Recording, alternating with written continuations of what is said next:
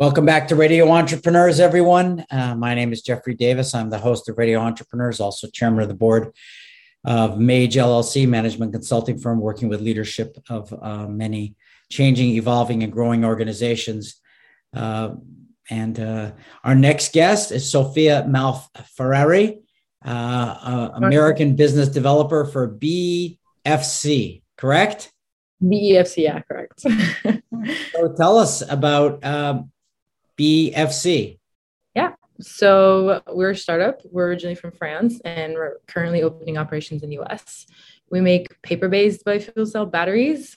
It does sound a little complicated. It's just stacks of paper, and then there's a, a layer where um, enzymes and sugar are stored, and we make battery and energy uh, in a very environmentally uh, friendly way. So, what is the use of these batteries, and why were they developed in the first place? For sure. So they're low power. Uh, so it would be mostly for low power applications and low power electronics. We wouldn't pi- uh, power a fire alarm or a smartphone, uh, definitely not. But um, applications in healthcare, medical, IoT, wearable, logistics.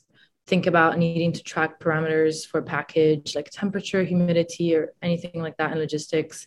And then in healthcare, um, think about glucose monitoring, fertility testing, anything in medical and healthcare that is one-time use, uh, single use, or something that really has a short lifetime uh, would be the ideal application for us. Interesting. And uh, was was your company the originator of this technology? Yeah. So we're we have 40 years of um, you know research behind so we do our pioneers in this we're also affiliated to the national center of research in france um, and so we we do our pioneers in it for sure. So how long have you been in the United States? I've been in the US for four years. However, I started with this company at the beginning of the year. And is Boston the head office for this uh, business? Yeah, for, for the moment, we're exploring. We're between Massachusetts and North Carolina, uh, but both, let's say, it's mostly remote. Right. So, what is the potential of the US market for this? You say 40 years in France, so clearly you've been established.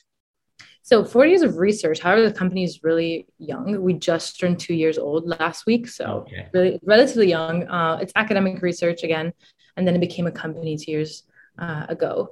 Um, in terms of the US markets, uh, it's obviously huge when it comes to healthcare and logistics. Um, think about uh, logistics, trucks and planes. Um, distances are really big hair. So there's a lot of need for tracking things along the way in the supply chain, but also healthcare, uh, the pharmaceuticals. Um, they operate a lot here in the US. So there's definitely a huge market for us here. Interesting. How many people are there in the US? Uh, it's just me for the moment. Um, however, we're 30 in France in the headquarters. And uh, what's your position? I'm the lead of the US uh, market for the company. So really trying to find opportunities um, in terms of prospects, in terms of, you know, investment as well, conferences, um, all of that. So the company is totally supplied out of France? Yeah. With the goal of op- opening manufacturing and operations within the next year or two. So you're going to set up all operations in the US? Yeah. So, are you doing any kind of delivery uh, of products uh, at this particular point of time? So, what we do is that we have joint development agreements with partners um, with which we uh, work together to create a product, uh, either put our battery as a replacement or really do an innovation together with the partner. So, we're not commercial in the sense that we don't give batteries um, around. Um, but we work with the partner to eventually put that product that we do together out in the market in X amount of time. So how long have you been with the company? Since the beginning of the year. It's relatively new. Were you hired out of France or locally? Um, I just say both. Uh, it was quite quite funny because I was expecting the interview to be done in English. It was done in French, uh, but so kind of locally, but then France too. So you're from this area? So yeah, I stayed in Boston for four years for college. Um, so I'm really familiar with Boston. And what's your background? I'm originally from Italy. Uh, then when I was a kid, I we moved to France, me and my family, and so I grew up in the French um, system. So give me a sense of the next three, two to five years, the rollout. What's the future plans of the company?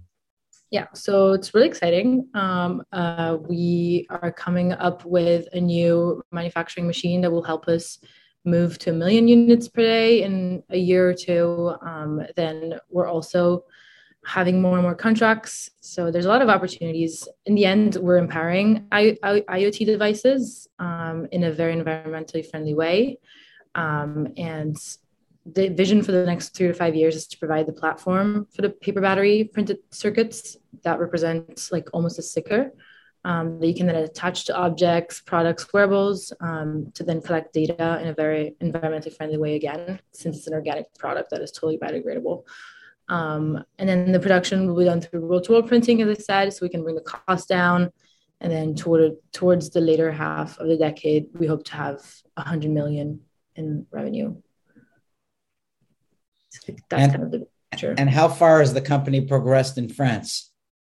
We're we already have six to seven contracts so far, um, and last year we achieved a million in revenue. Um, then we also got three million euros um, in seed seed round, and then uh, other 3.5 in non-dilutive funds, and then a million in revenue last year. So we're pretty advanced for a two years company. Wow. Well, it sounds like you're going to have an exciting future ahead of you. Is there yeah. any competition for what you're doing? Yeah, so mostly the competition is other types of green sources of energy. Think about photovoltaic, vibration thermal, all of these. Um, however, these uh, types of energy source need something external to function. Think about sunlight. It's to be at a specific angle. It's stuff that is really hard to achieve when you're in a truck when you're under a t-shirt for applications that really you know don't necessarily have direct sunlight coming to them. So there is competition other types of green sources of energy which are great for some things. However in the specific applications that we work on um, we were much better.